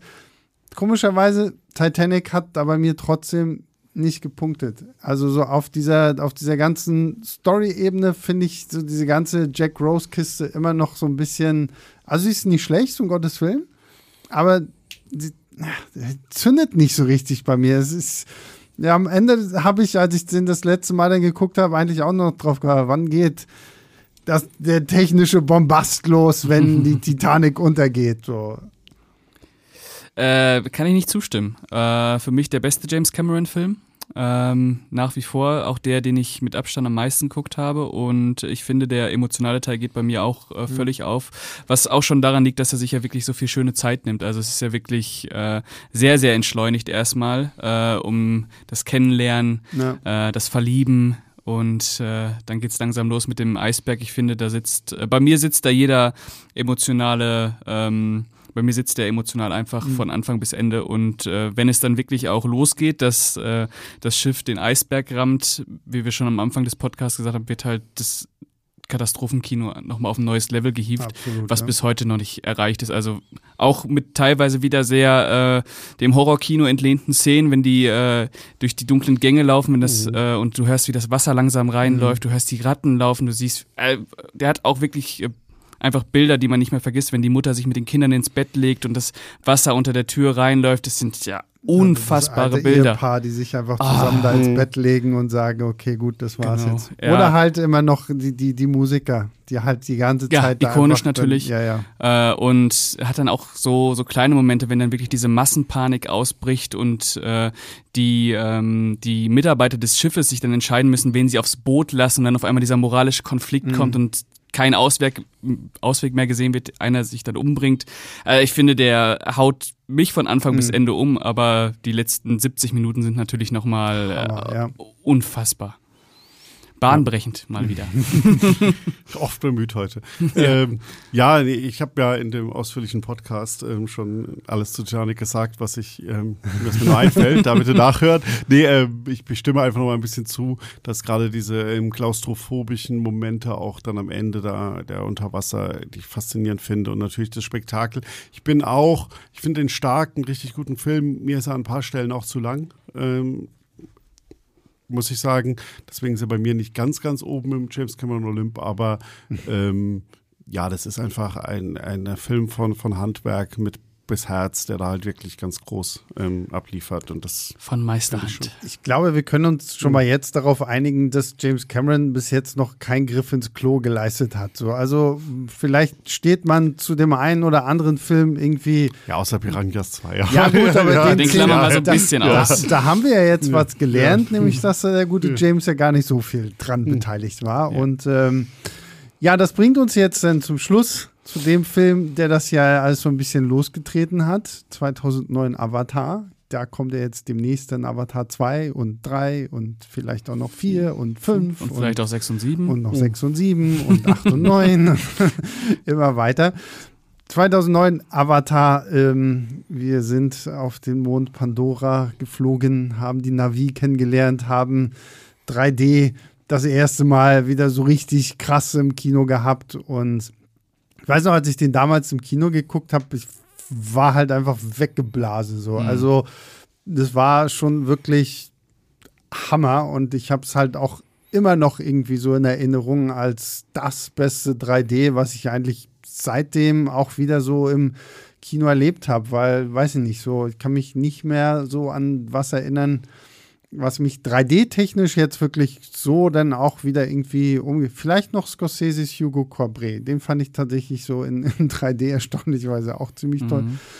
Aber Avatar damals so dieses ähm, war schon toll und es ist auch immer noch toll, selbst wenn man ihn jetzt halt ohne das 3D sieht, finde ich, ist es immer noch einfach sehr beeindruckend, gerade weil hier ja so viel auf dieser technischen Ebene mit diesem ganzen Motion Capturing Verfahren dann ja auch so hinter der Kamera so viel Spannendes passiert und sich das dann trotzdem überträgt in einen Film, der fantastisch nach wie vor aussieht und wirklich tolle Schauwerte hat. Ja, ähm, ja weiß ich nicht. Wie steht ihr zu Avatar? Äh, Gibt es auch in super, super langen ähm, Podcast mit äh, David Hein und Pascal und mir. Ähm, ja. Ich sage einfach ganz kurz, für mich ist das der schwächste James Cameron-Film. Äh, ich finde die Figuren furchtbar uninteressant. Äh, allerdings ähm, als äh, Technik-Demo ist der natürlich absolut mhm bahnbrechend. ja, also ich, ich fand erstmal, da hatte ich so ein bisschen Sorge dafür. Ich habe Avatar schon länger nicht mehr geschaut und hatte ihn jetzt extra noch mehr ähm, wieder gesehen und wie gut er sich einfach gehalten hat von der rein optischen ja. Sache. Wie beeindruckend das auch ähm, ohne 3D und ähm, ja, 13 Jahre später ähm, immer noch aussieht. Und dass das auch bisher irgendwie kein Film ähm, mit so einer Welt geschafft hat, das ähm, zu übertrumpfen. Ähm, und ich finde ihn auch wieder immer noch imposant. Ich finde die Action toll. Ich hatte schon damals mein Problem, das hat sich auch ein bisschen, dass ich auch ähm, die Figuren teilweise eher uninteressant finde. Ich finde hier auch was so ein bisschen sich wieder, also er wiederholt sich da ja auch ein bisschen. Er hat ja auch wieder diese Hardcore-Soldaten, die er immer gerne hat. Ähm, er hat so ein bisschen diesen Business-Typen, der ähm, Giovanni Ribisi spielt, der mhm. eins zu eins die Figur aus Aliens sein könnte. Ähm, das diese, diese Nebenfiguren, so alles, was quasi bei den Menschen passiert, ähm, stört mich ein bisschen bei Avatar. Das ähm, Während dann, wenn es halt, sobald es in die Welt ähm, der Navi geht, dann finde ich den Film halt immer noch umwerfend und dann auch das ganze Finale, da ist man dann wieder drin. Das ist halt wieder eine, eine, tolle epische Schlacht, die aber halt auch nicht nur Gigantismus ist, sondern bei der halt wirklich auch ähm, tolle Ideen drin stecken, wenn dann halt ähm, sie dann ja ähm, am Ende die, die Truppen angreifen mit ihren ganzen äh, Flugwesen und ähm, zu Land und dann kommen am Ende alle, alle Tiere dazu und helfen. Also das, das sieht halt einfach. Fast wie so ein Disney-Film. Ja, ja, alle Tiere kommen und helfen. ja, aber es ist ja so. Das ja. ist, ähm, also da ist es immer noch ein bombastischer und eindrucksvoller und wirklich ähm, starker und sehenswerter mhm. Film. Und auch in der längsten Fassung, die es gibt, es gibt ja drei Fassungen davon jetzt, mhm. ähm, finde ich den dann auch ähm, fesselnd und gelungen und auch wie bei ja, James Cameron hat für mich auch weiterhin keinen schlechten Film mhm. gemacht. Ja. Was erwartet ihr euch denn jetzt so von Avatar 2? Ja, ich glaube, dass äh, wir uns äh, da wieder einen neuen Status quo erwarten, das, was möglich ist für äh, was technisch möglich ist, bis Avatar 3 kommt. Wird wahrscheinlich Avatar 2 so das Maß der Dinge sein, einfach. Ähm, ich weiß gar nicht, ob ich inhaltlich jetzt äh, groß was erwarte. Ich, besser nicht, mhm. glaube ich. Ja, äh, wahrscheinlich. Aber ich erwarte mir, dass ich äh, Bilder sehe, die ich in dieser Form noch nicht gesehen habe. Also wenn es diese Unterwasserwelt jetzt geht, des Planeten, das muss ja. Atemberaubend sein. Ich wollte nicht bahnbrechend sagen. ja, also ich bin per se, weil er jetzt das natürlich auch, jetzt hat er da seine Steckenpferde zusammen, wenn er jetzt da noch, wenn es jetzt noch unter Wasser geht. Ich bin mal gespannt, wie viel unter Wasser ähm, ist. Wir haben ja in, ich weiß nicht mehr in welchem Podcast, sowas mal kurz über den Trailer gesprochen, über den ersten, weil wir den mal von der, davor gesehen hatten von der Pressevorführung. Ähm, das sieht schon verdammt gut aus. Ich bin jetzt mal gespannt, wie groß der Anteil wird, der da unter Wasser mhm. ist, weil das könnte halt ähm, was sein, aber ich hoffe persönlich, dass es nicht nur irgendein technischer Showcase wird, sondern dass es ihm gelingt, auch, ähm, er hat mit sehr vielen AutorInnen da zusammengearbeitet und die hatten so einen Writers Room und sich dann die nächsten fünf Filme aufgeteilt oder so am Ende, ähm, dass sie da auch wirklich was Interessantes erschaffen haben und er ihm auch gelingt mit dieser jetzt ja Familiengeschichte ähm, mit den Kindern, die jetzt ähm, Jake und Netiri haben, dass ihn da auch ähm, schon was gelingt, was auch berührt und dass er Figuren erschafft, mit denen man dann auch mitfiebert mhm. und mit denen dann auch dramatische ähm, Dinge passieren und das nicht nur ähm, technische Showcase ist, der irgendwie überfrachtet ist. Die Castliste hat ja, glaube ich, auch irgendwie 40 Namen bis runter zu Vin Diesel, ähm, wo ich auch ein bisschen hoffe, dass das da jetzt nicht ähm, zu ähm, voll und überfrachtet wird. Ja, sondern ich möchte schon eine Geschichte, die mich weiter berührt, weil das sind die besten Cameron-Filme, die haben das halt ist einfach. Ja auch 192 Minuten ja. lang. Ne? Zeit also, genug hat er. Ich möchte da auch tatsächlich, also so die Trailer, das sah ja schon sehr beeindruckend aus. Ich war vor allen Dingen dann vom zweiten großen Trailer ja wirklich begeistert, weil der erste hatte mich gar nicht so gecatcht, weil ich dachte so, okay, ich denke, es geht unter Wasser so, ich will mehr unter Wasser sehen. Und das haben sie ja dann beim zweiten Trailer gut beherzigt und sofort mhm. direkt unter Wasser und uh, sehr aufregend. Aber ja, so über drei Stunden, das ist schon eine ordentliche Hausnummer. ich glaube, ich wir werden aber am Ende rauskommen und sagen, dass das unfassbar war. Ja, also denke, bahnbrechend wahrscheinlich. Ja, bahnbrechend. Wenn wir am Montag nicht bahnbrechend sagen, dann weiß ich nicht weiter. Ja, also ja, ich bin auch äh, sehr gespannt. So, das bringt uns zu dem, was wir hier noch machen wollten, nämlich unsere Top 5 äh, der äh, James Cameron-Filme. Ich glaube, es ist jetzt schon so ein bisschen durchgeklungen, wer, wo, wie, bei welchem Film am ehesten irgendwie feststeckt. Und wir gehen einfach reihum und fangen mit Platz 5 an. Björn. Also genau, da wir jetzt die Dokumentation und so ja alle auch nicht erwähnt haben, lassen wir natürlich weg. Genau. Ähm, und ich fange dann Platz 5 direkt mit Titanic an. Oh, mhm. Mann. Äh, bei mir The Abyss. Bei mir ist es Avatar. Faszinierend. Ja, ist doch schon so. ähm, Platz 4 habe ich dann, das Kind in, in, in mir spricht, ähm, True Lies. okay. Äh, Terminator, der erste. Habe ich auch, habe ich auch, jawohl, ja. Der ist bei mir Platz 4. Ja, bei Platz mir drei. ist dann der dritte Platz Aliens. Mhm. Dito? das bei mir Abyss. Aber das ist, glaube ich, auch wieder so, das ist wieder so dieser dieser Nostalgiefaktor, der einfach sagt, ja, Abyss muss in die Top 3. Okay, dann die 2. Bei, bei, mir ist die 2, ähm, der wird bei euch wahrscheinlich, äh, ich sag, bei mir ist die 2 Terminator 2. Hm. Bei mir auch. Ah. Wirklich? Okay, bei mir ist äh, die 2 Aliens. Tja. Und bei mir ist die 1 dann The Terminator. Ja, und bei mir, wie gesagt, Titanic. Mhm, bei mir Terminator 2. Schön bisschen äh, durchgemischt. Sagen, aber das ist doch gut ja. so. Also es wäre ja langweilig gewesen, wenn wir jetzt alles das gleiche auf unserer Liste gehabt hätten. Ja, es kam bei, gut, es hat keinen Film, kam in keiner Top 5 vor, außer Piranhas scheibenliegende Killer. ja, gut.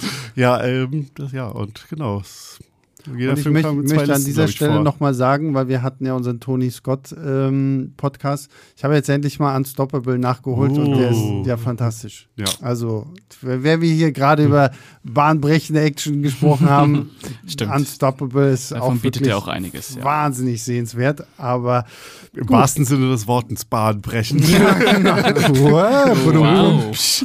Das stimmt. Ähm, ja, und damit sind wir im Schnelldurchlauf mal James Cameron so ein bisschen durchgegangen ist. Und natürlich auch dankbar, weil er jetzt nicht so viele Filme gemacht ja. hat, weil er sich ja zum Glück auch immer sehr, sehr viel Zeit lässt, einfach weil er ja auch so ein technikversierter Mensch ist, der da ja dann auch wirklich das Bestmöglichste aus den Effekten und aus der Story und so rausholen will und nicht einfach jedes Jahr zwei Filme rausballert oder so. Gut so. Deswegen, genau, deswegen sind wir hier ein bisschen zügiger durchgekommen und haben euch jetzt hoffentlich ein bisschen heiß gemacht auf James Cameron und vielleicht nochmal so den einen oder anderen Tipp gegeben, welchen Film man nochmal gucken sollte. Und ähm, ja, nächste Woche sind wir dann schlauer, was Avatar 2 angeht und gucken mal, wie häufig äh, Pascal da bahnbrechend sagen kann, darf und muss mhm. oder auch nicht. Ähm, da bin ich schon sehr, sehr gespannt drauf. Und ähm, ja, Björn, vielen lieben Dank, dass du heute hier warst. Ja, danke. Und äh, vielleicht noch eine Sache, vielleicht wollen uns die Leute ja mal ihre James Cameron Top 5 schicken, weil das finde ich auch ganz interessant so, mal, was ja. so, Ja. so Guter kommt. Punkt, guter Also, Punkt. wer Also, das wäre wär noch ein Punkt gewesen, aber ich verabschiede erst alle. ja, okay, Entschuldigung, Bevor dass ich vorgebrechen Nein, nein, nein, Ja. alles gut. Ähm, alles gut. danke, dass ich hier sein durfte und über James Cameron sprechen durfte. Und das hat mir sehr viel Spaß gemacht. Tschüss. Ja, und äh, Pascal, immer wieder eine Freude, dass du hier bist. Ja, sehr gerne, sehr gerne. Und äh, unser größter Dank geht natürlich raus an alle, die uns Woche für Woche zuhören. Und ich möchte mich vor allen Dingen explizit nochmal für das großartige Feedback zu unserer Van Helsing-Folge bedanken. Also so viel Draculia-E-Mails haben wir, ha, damit habe ich nicht gerechnet, dass so viel kommt. Ich habe auch auf Instagram wahnsinnig viel äh, Feedback bekommen und die Leute haben das sehr gefeiert. Also ich glaube, ich glaube, äh, der, der, der Schlüssel zu einer erfolgreichen Podcast-Serie ist es einfach, Markus abzufüllen und vor ein Mikrofon zu setzen. Stimmt, Ich stimmt. glaube, Markus war von uns dreien doch der angeheitertste, Definitiv. was den Alkohol anging. Definitiv. Vielleicht Und- sollte das ein regelmäßiges Format werden. Markus Haben- trinkt. Ja, Ja, ja. Vielleicht kommt da ja, ja, was. genau. Wir haben, wir haben da schon ein paar Pläne geschmiedet. Oh. ja. Und, und äh, ich habe ja im äh, Podcast zu Van Helsing am Ende noch aufgerufen für eine PlayStation 5 und ich habe Nachrichten bekommen. Ja, ja, das, das, das, das, Ja, ist so nice. Das ist so nice. Hast du denn jetzt wenigstens eine? Nee. Und, ja, gut. Aber immerhin hat er Nachrichten dafür bekommen. Ja, ich habe Das ist schon äh, mal Leute wollen mir PlayStation 5 besorgen, das ist schön. Ja, so siehst du. Ja. Man muss den Fame auch mal ein bisschen ausnutzen können. ähm, genau, und ja, wenn ihr uns eure Top 5 der James Cameron-Filme schicken wollt oder wenn ihr Lob, Kritik, Anmerkungen schicken wollt, einfach an leinwandliebert.filmstarts.de und auch nochmal danke für alle Nachrichten bezüglich euer Spotify-Rapped-Geschichten. Also ich habe ja auch ganz, ganz viele Sachen bekommen, wo wir auf Platz 1, 2 oder 3 waren. Und ähm, also auch das macht ihr möglich und das freut uns natürlich wahnsinnig. Und ja, Es gab, glaube ich, Leute, wenn ich da noch einhaken darf, die mehr Liebe Stunden gehört haben, als produziert wurden, oder? die also Podcasts mehrfach gehört ja, haben. Das ist doch super. Ja, das ist doch äh, wirklich sehr, sehr schön. Also nochmal vielen Dank nach draußen. Und ja, wir hören uns nächste Woche wieder. Bis dahin, macht's gut. Ciao, ciao.